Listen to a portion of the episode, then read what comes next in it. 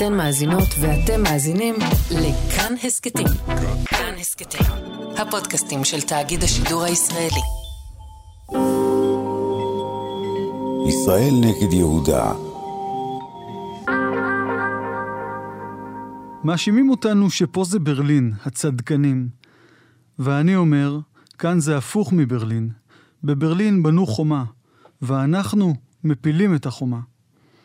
המנוף העירוני העלה את ראש העיר לגובה העמודים, ולכל תרועת ההמונים גזז ראש העיר את חוטי העירוב מעל שדרות בן גוריון, ברוב הרמת גן של מדינת תל אביב.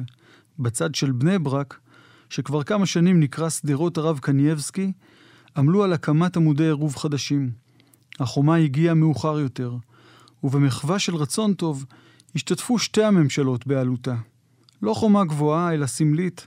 בסוף אנשים אחים אנחנו, ואם אפשר לבקר בדובאי, למה לא בבני ברק? אף אחד לא יודע מי פוצץ את המנהרה של המטרו בין תחנת הרועה לתחנת החזון איש. היו שהאשימו את מחתרת החופשיים, אחרים את הפלנגות של סאטמר, אבל הביצוע הכירורגי נראה מקצועני מדי. המעבר הפתוח האחרון נחסם אף הוא. מאז אנחנו כאן בכל תשעה באב. לציין את מה שמעל פני הקרקע מצוין כרנסאנס של ישראל ויהודה. האגדה מספרת על שני האחים, האחד רווק והשני בעל משפחה, שירשו שדה. לאחר הקציר חשב הצעיר, לאחי יש משפחה, אעביר לו תבואה מחלקי. והבכור חשב, לאחי אין דבר פרט לשדה, אעביר לו מחלקי. השניים נפגשו עם אלומותיהם באמצע הלילה, ובאותו המקום מסופר, נבנה המקדש. כמה שונה האגדה מזו של רומולוס, המייסד של רומא, על דמו של רמוס אחיו. כמה שונה מסיפורנו שלנו. נמצאים כאן מתי מעט, צאצאיהם של המנודים מדעת. אלו שסירבו לבחור בין המחנות, שסירבו לתעודות הזהות של שתי המדינות ונותרו במעמד תושב. אנחנו הולכים ומתמעטים, הלחץ כבד. הדור שידע את המדינה האחת עבר מן העולם, והחלוקה האיומה כבר נראית טבעית, נורמלית. בחושך הזה, ליד גלד הסלע המוצק, הלא משתנה, קשה להאמין אחרת. אבל אנחנו מדליקים כאן נרות ומתפללים. כן, מתפללים. אף שאנחנו תחת אזור השיפוט של מדינת תל אביב. מתפללים לאיחוי, מאמינים שיבוא. אף על פי שמתמהמה. ואם לא נזכה אנחנו, יבוא המשיח בדור אחר. דייב סיים את נאומו מלא הפתוס, הקבוע כמעט. ואני נשבעתי לעצמי שלא עוד, שזאת הפעם האחרונה.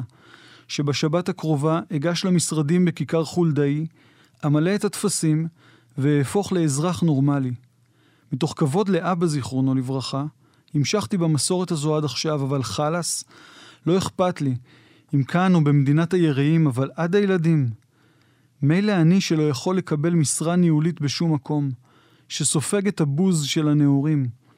אבל כשהבקשה לרשום את נמרוד לגן נדחתה, אמרתי לאמילי, בסדר, אני נכנע.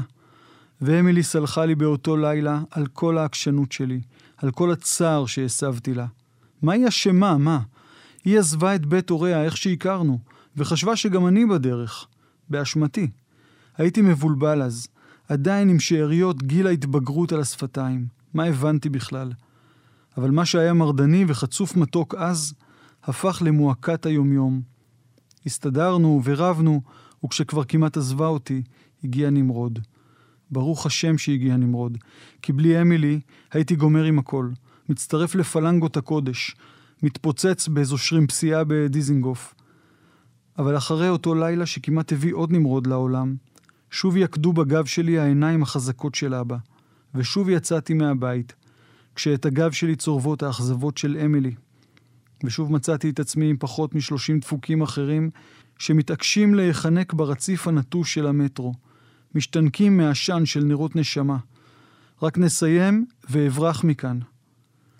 לקחנו את העטים והמקושים מהערימה, וכמו בקבורה אצל הדוסים, ניגש כל אחד בתורו אל הקיר ועלם בו. לקראת הסוף נכנעו כמה גושים ונשרו, ממש גאולה. עוד מעט יצא המטרו האחרון מכצנלסון, ומי שמילאו את חובתם הסמלית, מיהרו לרדת מהרציף ולהיבלע במנהרה החותרת מערבה. נשארתי אחרון על הרציף הנטוש של תחנת הרועה. נשקתי את קיר האבן והתנצלתי. אבא, ניסיתי. באמת שניסיתי.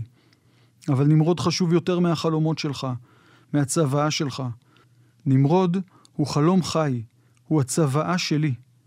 נשקתי שוב את הקיר, וכנראה רק דמיינתי. מהצד של החזון איש נשמעו נקישות פטישים עמומות.